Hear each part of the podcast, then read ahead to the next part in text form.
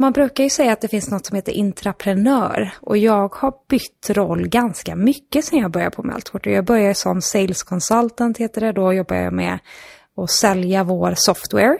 Och sen så tog jag över säljteamet och hade hand om det ganska länge. Och sen så jobbade jag med marknadsföring enbart i Sverige och var marketing manager i Sverige under en tid. Och sen så, sen två år tillbaka ungefär, så har jag haft hand om det nordiska marknadsföringsteamet. Så att jag tycker ändå att jag har bytt roll och uppgift eh, under årens gång. Så jag har alltid känt mig motiverad och taggad liksom att eh, få göra en ny roll.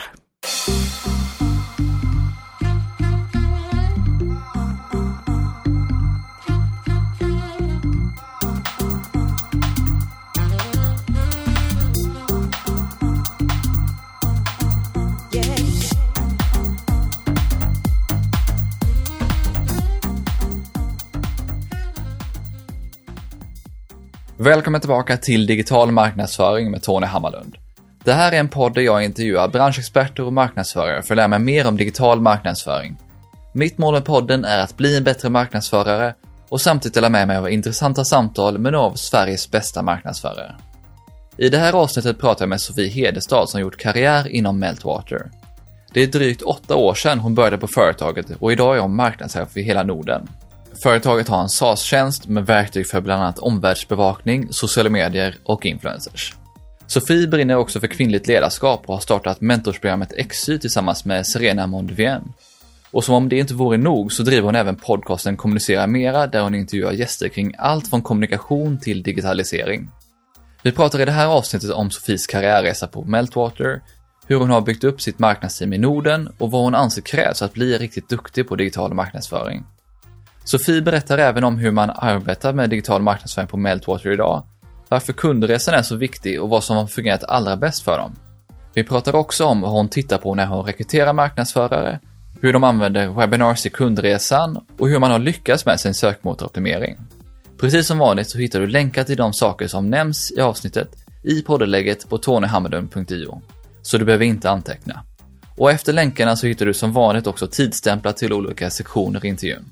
Nu kör vi igång och Sofie börjar med att berätta om hennes utbildning och var karriärresan på Meltwater började. Innan jag kom ut i arbetslivet så flyttade jag faktiskt ner till södra Sverige, till Lund och eh, pluggade en eh, ekonomikandidat. Och eh, den är ju tre år och sen så läste jag en master som heter International Marketing och Brand Management. Även den i Lund så att eh, det är vad jag har studerat efter, efter gymnasiet då. Och vad blev sen första jobbet då efter eh, examen och den här master i eh, marknadsföring då? Jag började på Meltwater där jag jobbar än idag, eh, åtta och ett halvt år senare. Så att jag har eh, stannat länge på första jobbet. Ja, hur är det egentligen att göra karriär på ett och samma företag som, så som du har gjort? Men man brukar ju säga att det finns något som heter intraprenör. Och jag har bytt roll ganska mycket sedan jag började på Meltwater. Jag började som sales consultant heter det. Då jobbade jag med att sälja vår software. Och sen så tog jag över säljteamet och hade hand om det ganska länge. Och sen så jobbade jag med marknadsföring enbart i Sverige och var marketing manager i Sverige under en tid. Och sen så, sen två år tillbaka ungefär, så har jag haft hand om det nordiska marknadsföringsteamet. Så att jag tycker ändå att jag har bytt roll och uppgift eh, under årens gång. Så jag har alltid känt mig motiverad och taggad liksom att eh, få göra en ny roll. Men hur kommer det sig att du gav dig in som säljare på Meltwater från första början där? Ja, men det var väl kanske inte helt planerat, utan jag vill ju verkligen jobba med marknadsföring när jag slutade i Lund och sökte en del marknadsföringsjobb och där stod det att man skulle ha tre till fem års erfarenhet eller liknande. och det hade ju inte jag. Jag hade pluggat marknadsföring men jag visste inte alls vad det innebar i praktiken. Så uh, sökte jag lite bredare typ av jobb och då hamnade jag som säljare på Meltwater och vi sålde ju faktiskt vår produkt mot marknads och kommunikationsavdelningen så att jag tyckte det lät så himla spännande när jag fick det här jobbet att man skulle få sälja mot marknad och kommunikation och det visade sig faktiskt att det var också så att eh, jag har fått träffa mycket marknadschefer, kommunikationschefer i eh, jobbet på Meltwater. Eh, det har jag tyckt var superspännande just när jag började med sälj. Men hur gick den övergången från att jobba med sälj till att jobba med marknadsföring? Jag hade jobbat på säljavdelningen ganska många år och varit säljchef eh, och haft hand om ett större team. Och det var faktiskt en person i mitt team som var redo att axla min roll. Och jag hade ju som sagt alltid velat jobba med marknadsföring så att jag hade en chef i Sverige då som hette Tobias Johansson. Så att vi pratade ganska kontinuerligt om mitt nästa steg och jag ville ju marknadsföring väldigt gärna. Så att eh, Tobias gav mig den chansen att bygga upp eh, marknadsföringen i Sverige så jag tog den. Hur har rollen förändrats sedan du tog över som marknadschef för Sverige då tills idag när du jobbar som marknadschef för hela Norden? Oj, det har ändrats mycket skulle jag säga, speciellt när det kommer till kontinuitet. Alltså när jag började så kanske vi hade ett enstaka event och något enstaka webbinar och vi uppdaterar hemsidan lite grann till att vi har infört rutiner och processer kring marknadsföringen. Eh, så idag så har vi ehm, event, webinars, PR, uppdaterar hemsidan, bloggen. Allting sker i en liksom systematik och eh, rutin idag. Eh, så att jag skulle säga att vi ehm, skapar väldigt mycket mer material och vi skapar mycket mer kvalitet också i och med att kunskapen och tiden gått. Men hur ser ditt team ut som du gör allt det här med då? Vi har gått ifrån att ha varit en marketing manager i varje land till att Eh, vi ser över lite hur teamstrukturen ska se ut. Så att nu har vi lite mer specialiserade roller. Vi har två tjejer som sitter i Danmark. Vi har en norsk tjej som sitter i, i Stockholm. Eh, sen så är vi tre svenska tjejer och eh, två finska tjejer. Du hör ju väldigt mycket tjejer på marknad. Och vilka roller har ni på de här olika marknaderna? Men som sagt, det har varit, när man sitter i Danmark och Finland då så är man marketing manager och man äger sitt egna land och man gör allt. Men nu i Stockholm så ser vi över att vi ska specialisera rollerna så att vi har en digital marknadsförare, en som jobbar mer med administration och support, för det behövs också märker vi. Grafisk design och att man skapar bild, text och videoproduktion på ett annat sätt. Eh, och sen så har vi eh, en person som kommer hand om events och partnerskap. Så att vi ser på att specialisera rollerna mycket, mycket mer än vad vi har gjort historiskt. Är det bara för den egna landsmarknaden eller kommer ni jobba över landsgränserna då också? Då jobbar vi över landsgränserna och stöttar varandra. Och vad är det för kompetenser ni har på de andra marknaderna? För här pratar du om att ni tar in mer specialistkompetenser här på den svenska. Men hur ser det ut på de andra marknaderna? Det är att man är mer T-formad, som jag har lärt mig av dig Tony, att man är mer bred. Man kan göra lite mer av allt, så att man kan jobba lite med Google Ads, med events, med webinars, med hemsidan, med sökmotorsoptimering. Men man har inte tiden att djupdyka och liksom koncentrera sig på enbart en sak, utan allting som händer i landet måste rulla. Så att man har mer eh, en bred roll om man jobbar specifikt i ett land. Det är där vi vill att de här specialistrollerna ska gå in och stötta länderna. Så till exempel om vi har en riktigt vass person eh, inom grafisk design så kan vi ju använda den här personen i hela Norden. Skulle jag säga. Så det är därför vi kikar på de här specialistrollerna så att vi kan ta bort mycket tid från de som jobbar lite mer brett den typen av kompetenser som design till exempel så finns det ju ingenting som, det finns ju inga språkbarriärer som hindrar en för att man ska jobba med det norska eller finska materialet till exempel. Nej, verkligen inte. Och eh, när det kommer till att kanske så filma kunder och filma events och sådär så går det ju att ta sig till de andra länderna och hjälpa till med det också. Så att Eh, vi kan inte ha en videoproducent i varje land, men det går ganska smidigt att resa inom Norden, skulle jag säga, så att den här personen kan stötta alla marknader, för det är ju fortfarande viktigt också. Du har gett några exempel på vad ni gör med digital marknadsföring idag, så att du får gärna berätta lite mer hur ni faktiskt arbetar med digital marknadsföring på Meltwater. Vi säljer ju ganska stora ordervärden så det är inte så att vi kan lägga upp en annons på Instagram och liksom klicka här för att köpa hem det här och man kan mäta konverteringen väldigt snabbt och smidigt så. Så att det vi tänker med vår digitala marknadsföring det är att vi ska bygga vårt varumärke. Vi ska såklart driva försäljning till vårt säljteam och sen så ska vi bygga tajtare relationer med våra kunder. Så det finns lite olika sätt som vi jobbar med, med digital marknadsföring. Så ett, ett sätt är till exempel att jobba med sökmotorsoptimering och Google Ads. Och eh, sen så jobbar vi ju med ja, men hemsidan och content och e-mail marketing och så vidare. Så vi gör lite olika saker beroende på vad vi försöker åstadkomma och var i kundresan kunden befinner sig. Men vad skulle du säga att ni är allra bäst på? Oj, oj, oj, vi är bra på så mycket. Nej, men jag ska, eh, skulle nog eh, säga content. Vi är väldigt duktiga på content och uppdatera vår hemsida med, med nytt fräscht innehåll. Och till exempel så har vi blivit, vi har fått eh, utmärkelsen bästa företagsbloggen. Så vi har jobbat jättemycket med eh, sökmotoroptimering, att vi eh, identifierar identifiera vissa nyckelord som vår målgrupp söker på online. Och sen så har vi skrivit content kring det.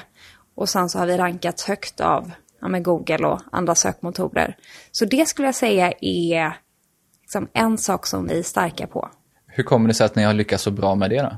Jag tror att vi snubblade in på det, att vi började liksom skriva ganska mycket blogginlägg och sen så såg vi, oj men eh, trafiken till de här blogginläggen är jättehög. Alltså vi kunde se att trafiken till hemsidan ökade enormt mycket.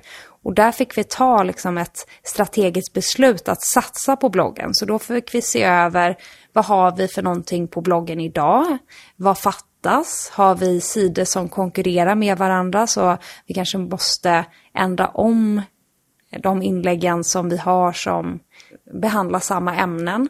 Så att vi har fått göra en sån här SEO-audit, har vi kallat det, där vi har cleanat upp hemsidan på inlägg som inte ser till att vi hamnar högre på Google, utan vi har valt de inläggen som är, har varit starkare helt enkelt och hittat fler nyckelord att skriva om som vår målgrupp söker på. Så ni har fått pris för er företagsblogg, men hur har utvecklingen sett ut rent trafikmässigt de här senaste åren? Den har ökat väldigt mycket. Den har ökat, ser man över hela liksom Norden så har den ökat 200% year over year. Så det är ju väldigt mycket. Och eh, i eh, Danmark och Norge har den varit uppe liksom mot 500% vissa kvartal. Eh, så eh, den har ju drivit otroligt mycket trafik till vår hemsida. Är det er viktigaste kanal som du ser det eller har ni några andra kanaler som eh, du skulle ranka högre i så fall? Jag skulle säga att bloggen är den viktigaste kanalen för sökmotorsoptimering och liksom driva brand awareness.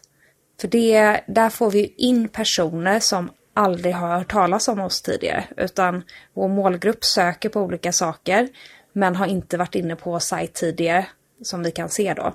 Eh, så den driver ju väldigt mycket personer som inte har hört talas om Eltwater tidigare. Det är ju en ganska ordentlig utveckling då på de här marknaderna som ni finns på. 500 procent är ju ganska mycket minst sagt. Ja, man kan undra vad vi gjorde året innan dess. Men eh, den har ökat extremt bra eh, när vi har satt rätt fokus på det. Vad är de viktigaste åtgärderna ni har gjort då för att lyckas med det? Jag skulle säga att vi har identifierat nyckelord som vår målgrupp söker på. Det har varit det absolut viktigaste. Och sen så har vi också i det arbetet så har vi tagit bort en del innehåll som vi inte tror eh, servar oss på ett positivt sätt utan snarare konkurrerar med de blogginläggen som, som presterar bra. Jag skulle säga att det viktigaste har varit att liksom identifiera nyckelord. Vad har du för exempel på innehåll som har fungerat riktigt, riktigt bra för er då? Men det är ofta så här tips, eh, klicka här för att få fem tips inom det här ämnet. Så det är ganska så här korta, koncisa blogginlägg, till exempel när är bästa tiden att posta på Instagram? När är bästa tiden att posta på Facebook? Kommunikationsplan, bildstorlekar i sociala medier, fyra steg till effektiv internkommunikation. Där har vi då valt internkommunikation som ordet vi har satsat på. Så att vi har valt vissa nyckelord och så har vi satt ganska så klickvänliga rubriker. Och det är ofta också när vi har besvarat en fråga som jag märker att det går ännu bättre. Till exempel så här, vi har ett blogginlägg som heter Vad är social, social selling och vilka är fördelarna? Så då har vi sökmotorsoptimerat social selling och sen så har vi besvarat i eh, första delen av blogginlägget har vi besvarat med några meningar vad social selling är. Och sen kommer man in på själva blogginlägget då. Så gärna liksom besvara frågor som folk googlar på. Har ni gjort all sökmotoroptimering själva eller har ni tagit in extern hjälp med det också? Vi har gjort den själva med hjälp av software. Så vi har använt till exempel Aref och eh, Keyword Planner och sen så har vi använt Google Search Console för att se vilka blogginlägg vi bör uppdatera. Vilka andra kanaler utöver sökmotoroptimering och eh, eran företagsblogg arbetar ni med idag? Ja, men jag skulle säga att webinars är en viktig kanal för oss också inom digital marknadsföring. Eh, och där ser vi också att vi ökar antalet deltagare varje gång. Och där kikar vi också på samma sak som med blogginläggen egentligen. Vilka typer av rubriker klickar man på? Vad vill man veta mer om? Och där kan vi se att digitala trender och sociala medier går väldigt bra. Folk vill veta mer om det. Där handlar det lite om hur vi marknadsför eh, webinars också. Där använder vi till exempel ja, men, tredjeparts nyhetsbrev och annonsering och annonsering i sociala medier för att sprida webinarsen. Så eh, det är en typ av innehåll som vi lockar med för att få fler personer att signa upp på formulären. Då. Och sen har du en podcast också i Meltwater-regi som du leder. Var kommer den in i den mixen? Precis, men den skulle jag säga är absolut mer på att stärka vårt varumärke. Jag skulle säga att en podcast är ju ganska svår att mäta för att det är många som lyssnar på en podcast via kanske Acast eller Podcaster eller eh, något annat verktyg. Så där ser vi ju absolut hur många som lyssnar men det är ganska svårt att få deras kontaktuppgifter. Ja. Det får man ju på ett helt annat sätt när man har ett webbinar för då måste man signa upp sig med sin mail. Så det gör vi inte riktigt på podcasten, men däremot eh, skulle jag betrakta det som en kanal för att stärka vårt varumärke. Men om vi hoppar tillbaka till webinars då, vad är det för typ av webinars? Du nämnde digitala trender och sociala medier, men vad är det för typ av webinars ni gör då? Men det är lite beroende på vilket kvartal vi är. Vi har ju olika ämnen som vi vill skapa innehåll inom. Så eh, jag skulle säga ibland och ofta så har vi thought leadership webinars, alltså inte så mycket produktrelaterat till oss, utan det kan vara så här fem tips för influencer marketing. Det kan vara tips inom PR, kommunikation, sociala medier. Så att rubriken beror lite på ja, men vilket kvartal vi jobbar i då. Men de följer i princip blogginläggen skulle jag säga. Att eh, vi försöker se ett tema under kvartalet som vi jobbar extra med. Och nu har vi till exempel en produktuppdatering som heter Fjord. Eh, och då är det en hel del eh, produktuppdateringar som kommer i den här Fjord-releasen inom sociala medier. Så då försöker vi ha lite extra webinars och events och blogginlägg kring just sociala medier. Gör ni de här webbinarierna helt själva eller tar ni in externa experter för dem? Där tar vi nästan bara in externa experter. Vi sätter ju upp allting själva i eh, Marketo som är vårt marketing automation system. Och eh, talan kommer alltid utifrån, men de behöver ju inte göra någonting egentligen. De får gärna hjälpa till att sprida webbinariet i sina sociala kanaler. Men vi sätter ju upp allting. Men då har vi några exempel där ni har en podcast, ni har webinars, ni har väldigt mycket innehåll på er eh, webbsida och företagsblogg. Hur väver ni ihop allt det här i någon typ av kundresa? Ja du, det är en bra fråga. Nej, men vi försöker se, vi har målat upp kundresan eh, på marknadsavdelningen när vi stöttar kunden. Så till exempel när vi är inne i uppmärksamhetsfasen, ja, men då satsar vi på Google Ads och sökmotorsoptimeringen och webbinarsen som riktar sig till en bredare publik som inte kanske känner till oss idag. Eh, men jag skulle säga att uppmärksamhetsfasen kan också stötta kundlojaliteten. För vi har väldigt många webinars eh, som, som stöttar både lojalitet och uppmärksamhetsfasen eftersom vi vill serva våra kunder med riktigt bra innehåll. Men de här webinarsen kan ju faktiskt potentiella kunder som aldrig hört talas om lyssna på också. Eh, så att vi har målat upp kundresan, men jag skulle säga att vissa aktiviteter som vi gör stöttar fler steg än bara ett. Och hur går resan då från att man uppmärksamma ert innehåll eller något webbinar till att man signar ett avtal eller beställer er eh, mjukvara? Ja, men om man skulle beskriva en optimal kundresa då, så tänk dig ungefär så här att man, man söker på till exempel verktyg för att hantera sociala medier. Och då har vi skrivit ett, ett blogginlägg om, eh, här är fyra tips på hur du väljer ett social CRM, säger vi. Så klickar man in på det blogginlägget och sen ser man att wow, vi har massa andra saker än, än bara det här blogginlägget. Så då går man in i liksom övervägande mer, man börjar ladda ner broschyrer och eh, sen så får man retargeting för att om man varit inne på vissa länkar på vår sajt så börjar annonsering följa efter den. Och eh, efter man har eh, gjort det så går man in i ett mer köpbeslut man, och där tar säljaren över skulle jag säga för att vi har så pass komplexa produkter att marknad genomför inte hela köpet utan då skickas den här personen som ett lead till säljavdelningen. Och eh, de bokar möte, går igenom vårt social CRM i det här fallet. Förhoppningsvis så blir de kund till Meltwater och sen så är man då inne i customer experience, alltså kundupplevelsen. Där kanske man då börjar lyssna på webinars, man börjar gå på våra events. Och sen så när man blir mer lojal, då kanske man sitter med i min podcast. Man kanske är månadens kund, så vi skapar en case study om kunden.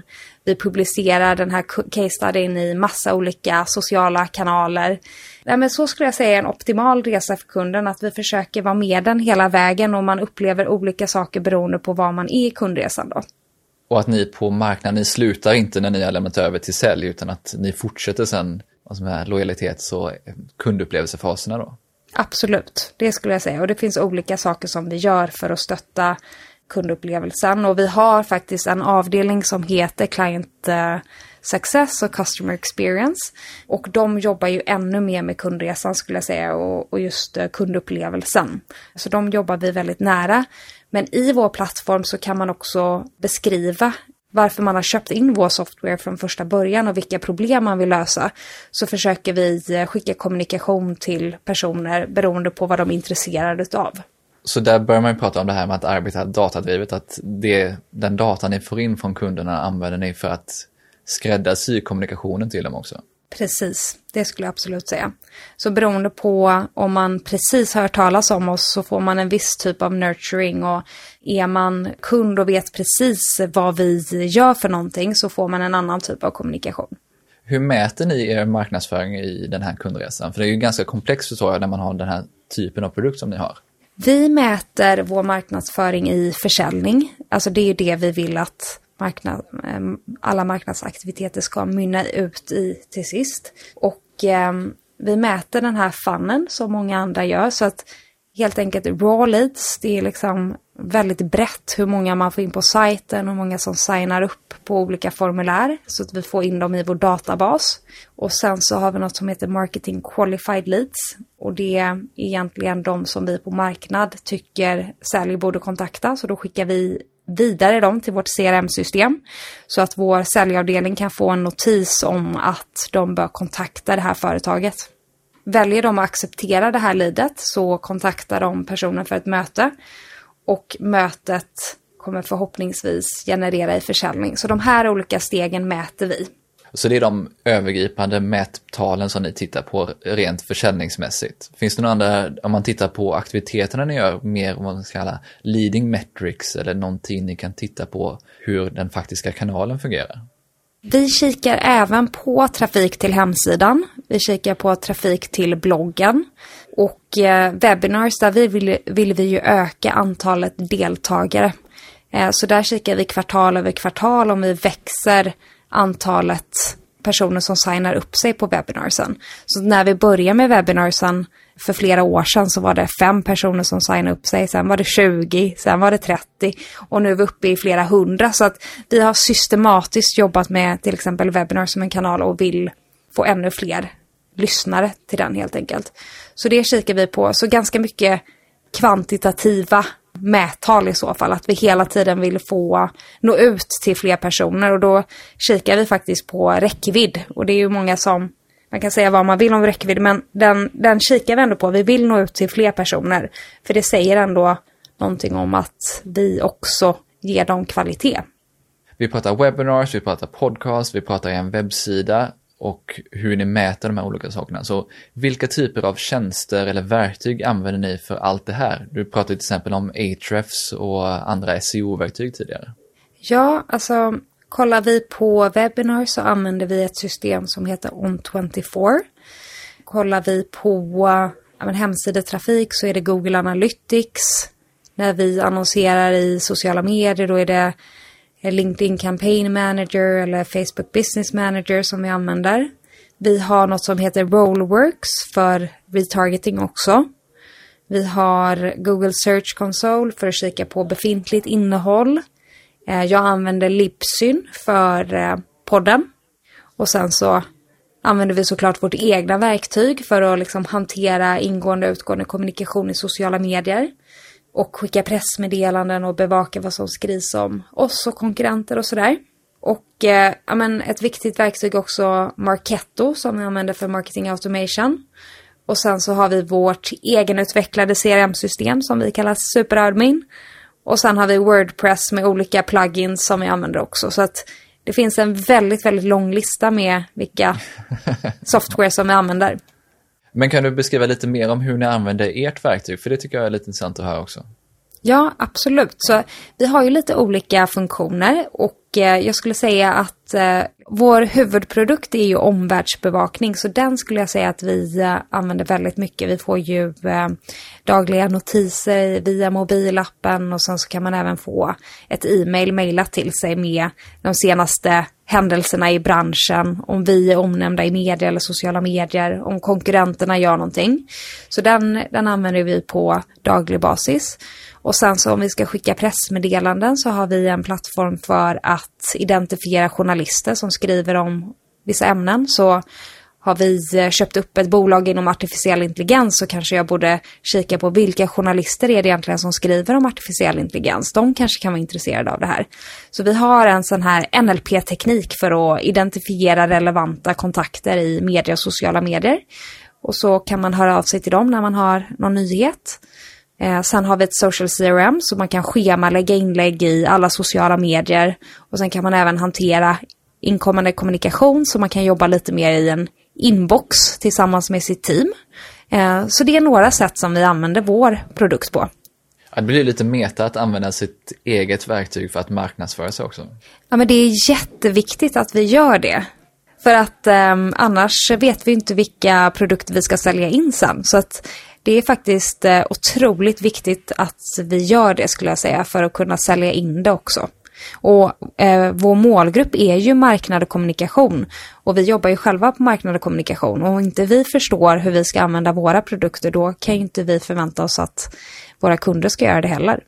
Du var inne lite tidigare på hur ert team ser ut och lite hur det har utvecklat sig och att ni nu börjar satsa lite mer på, eller i alla fall testa det här med specialister här i Sverige. Mm. Men hur skulle du säga att man bygger ett riktigt starkt marknadsteam? För du har ändå varit med på den resan. Men jag tror att det är viktigt att man kikar på varje individs styrkor. Eh, så att man har koll på det. Och det finns ju olika sätt som man kan... Dels om man jobbar med en person så förstår man ju vad personens styrkor är. Och sen så kan man göra olika tester. Vi har gjort ett test som heter Strength Finder. Så det, det, det går ut på att det finns ungefär 35 olika styrkor och den här listar de fem starkaste egenskaperna hos personen. Och där kan man väldigt enkelt se om ja, men vilken den här personens styrkor är. Jag försöker utforma teamet på det sättet att man ska jobba med det man tycker är kul, det man vill utvecklas inom och det brukar ofta gå hand i hand med en styrka. Så att jag tror att för att alla individuellt ska vara väldigt motiverade så ska man jobba med det som motiverar en och det som man utvecklas och utmanas lite inom. Eh, och sen så för att bygga ett starkt team så tror jag man ska uppmuntra till att eh, hjälpa varandra. Vi har inga sharp elbows utan man kan nå ut till varandra när som helst, hur som helst. Vi har gemensamma släckslingor och Skype-slingor och strukturerade möten och sådär för vi sitter ju lite utspritt. Jo, men jag antar att det är en stor utmaning just att bygga team på fyra olika platser så som du har gjort. Ja, men det är svårt när personer sitter utspridda spridda skulle jag säga, absolut. Så att man försöker att, eller man måste bygga en kultur som är väldigt öppen, att man kan nå ut till varandra, att man delar mycket kunskap själv så att andra känner att de kan dela med sig också. Så absolut, vi kör ju jättemycket online. Och det är viktigt att vi har då Slack och Skype så vi kan kommunicera effektivt för att vi måste kunna göra det online. Och sen så att man inte hörs för ofta heller, för folk behöver ju jobba på med sina egna projekt. Eh, så att det finns en balansgång. Att man hörs tillräckligt ofta för att det ska skapa värde för alla. Om jag hoppar tillbaka lite till det här testet som du pratar om som du gjorde på olika egenskaper som man har som person och hur man rankar dem. Hur är det sen med rena kompetenser inom marknaden? Jag tänker liksom hur man arbetar inom CRM eller med marketing automation eller med content och så vidare. Hur tittar du på de bitarna? Där skulle jag ju absolut, om jag rekryterar in någon i teamet, kika på erfarenhet och utbildning. Vad de har gjort tidigare, vad de vill göra framöver. Så att jag skulle säga att jag kollar mer på potential än exakt erfarenhet. Så att om det är en person som vill lära sig mycket, som är väldigt intresserad av att jobba med marknadsföring, som är noggrann, förstår teknik, som är kreativ, men kanske inte har erfarenheten, så skulle jag ändå överväga att ta in den personen. Så jag tror ändå de personliga egenskaperna betyder väldigt mycket. Men sen så är det ju bra att ha en utbildning i ryggen till exempel. Så när vi ska rekrytera en grafisk designer, då måste man ju kunna Adobe-programmen. Det går ju inte att man bara är nyfiken då. Utan ibland måste man ha viss specifik kunskap. Så det beror på helt vilken roll eh, som man ska rekrytera till egentligen. Men jag skulle säga att personlighet väger ju in jättemycket. Men vad anser du då krävs för att bli en riktigt duktig digital marknadsförare idag? Men det är också återigen personliga egenskaper skulle jag säga. Att man, är, att man vill bli en riktigt bra digital marknadsförare. Att man är passionerad att jobba med marknadsföring digitalt. Eh, så att, att man håller koll på omvärlden, vad som händer. Man är nyfiken på att förstå hur teknik hänger ihop och fungerar. För att bli en duktig digital marknadsförare så skulle jag säga att man som är väldigt intresserad av digital marknadsföring. För då tror jag att det, det kommer gå mycket bättre än om man inte är det, om man säger så. Men tidigare när du har tittat på att anställa generalister eller T-formade personligheter, vad är det för typ av kompetenser som du har tittat extra mycket på då? Ja, men då har det varit personligheten skulle jag säga och inte eh, specifik erfarenhet eller utbildning. För när man är mer generalistisk så gäller det att få mycket gjort, att man är bra på att kommunicera, eh, både liksom internt och externt. Eh, så där har jag kollat mer på en så här exekutiv personlighetstyp som får mycket saker gjort. Eh, och som är lätt att kommunicera och jobba med. Eh, så är man generalist så skulle jag säga att jag kollar mer på personlighet än när man är specialist. För specialist då måste man ha en viss typ av erfarenhet och utbildning. Men om du skulle ge några tips till digitala marknadsförare eller marknadsansvariga som jobbar med digital marknadsföring som du? Jag skulle säga att man eh, lägger mycket tid på att utbilda sig själv om man tänker input versus output. Att man verkligen lägger tid på att lära sig nya saker. För om man bara ger och ger och ger och skapar och skapar och producerar massa saker eh, så kommer man inte skapa någonting nytt till slut utan man kommer bara gå i invanda rutiner och göra samma sak om och om igen. Så det är jätteviktigt att man får inspiration. Så det är mitt första tips, att man eh, söker kunskap. Mitt andra tips är att man nätverkar mycket. Att man går med i eh, olika grupper på sociala medier. Att man når ut till folk som man vill ha som mentorer. Att man eh, tar luncher med folk man tycker verkar spännande och lär sig från dem. När ni jobbar med så många olika kanaler och mycket olika innehåll, du driver ju som sagt podden själv. Hur har du lärt dig allt det här? För att ni jobbar ju med så många olika kanaler och så många olika aktiviteter. Jag försöker fråga personer som är mer kunniga än mig själv. Så nå ut till personer på LinkedIn eller i nätverket eller personer i bolaget som jag vet kanske kan ha svaret. Eh, så man frågar personer som man tror man kan lära sig utav. Men sen så när det gäller rena så här klicka här och så händer det här så kan man ju kolla på YouTube tutorials väldigt enkelt hur saker och ting fungerar.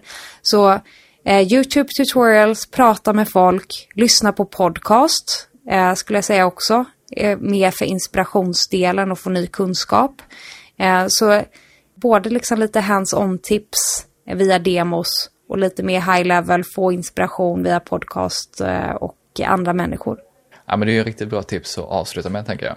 Men innan vi avslutar så tänkte jag kolla hur man bäst följer er på Meltwater och det ni gör. Gå in på vår hemsida och scrolla längst ner på sidan så kan du signa upp dig på vårt nyhetsbrev och på vår blogg. Och sen finns vi klart, såklart på Facebook, LinkedIn, Twitter, Instagram. Eh, på Twitter heter vi Meltwater SE och på Instagram heter vi Meltwater Sverige. Meltwater SE var tyvärr upptaget där så vi heter två olika namn. Eh, och sen så är det LinkedIn så är det Meltwater och Facebook är det Meltwater. Så det är två globala konton vi har. Eh, så sociala medier och nyhetsbrev och blogg skulle jag säga. Följ oss där. Och hur hittar man podden? Då kan man söka efter Kommunicera Mera. Där man lyssnar på sina podcasts. Det kanske kan vara Spotify eller Acast eller Podcaster. Eh, och så får ni upp alla de senaste avsnitten där. Jag lyssnade på Alexander Bard avsnittet innan den här intervjun så att jag, riktigt bra avsnitt och han är alltid rolig att lyssna på tycker jag. Han är väldigt eh, bra att lyssna på. Han är väldigt futuristisk och väldigt spännande tankar. De brukar säga att han är väldigt svår att intervjua. Hur var det att intervjua honom? Jag tyckte inte han var så svår. Han var en väldigt snäll person. Han, man, många säger att de är rädda för honom, men han, eh, alltså han var riktigt schysst och snäll. Snäll kille. Ja, men det är kul att höra. Men hur följer man dig bäst då? Man följer mig bäst på LinkedIn skulle jag säga. Den kanalen använder jag absolut mest och där heter jag Sofie Hedestad, så Sofie med PH. Där får man jättegärna connecta med mig så kan jag följa dig tillbaka. Riktigt bra tips och tack så hemskt mycket för idag Sofie. Stort tack. Tack Tony. Jag tyckte det var riktigt kul att höra om Sofies karriärresa där hon varit något av en entreprenör på Meltwater. Det var också intressant att få insikt i hur hon har byggt upp marknadsteamet och hur man har satsat mycket på att producera bra och värdefullt innehåll. Förhoppningsvis gillar du också avsnittet och blir inspirerad av Sofie. I poddlägget på tonyhammarlund.io hittar du som vanligt ett gäng med länkar. Allt från Meltwaters blogg och sociala kanaler till de olika verktyg som Sofie berättade om. Och Sofie har även lagt till ett antal extra verktyg samt tips på bloggar, resurser och böcker. Där hittar du också länkar till Sofies podcast Kommunicera Mera på flera olika plattformar. Och har du några frågor till Sofie så kan du ställa dem i kommentarerna i poddenlägget. Gillar du det här avsnittet och podden så hoppas jag också som vanligt att du prenumererar i din podcastapp. Då missar du inte när jag släpper nya avsnitt. Och dela gärna vidare avsnittet till andra som du tror kan gilla det. Hänger du som jag på LinkedIn så får du också gärna passa på att skicka en kontaktförfrågan till mig där så kan vi prata mer om digital marknadsföring. Avslutningsvis vill jag passa på att tacka Mikael på Newbreeze Music som hjälper till med att producera den här podden och stå för musiken. Vi hörs snart igen med fler intressanta gäster och ämnen.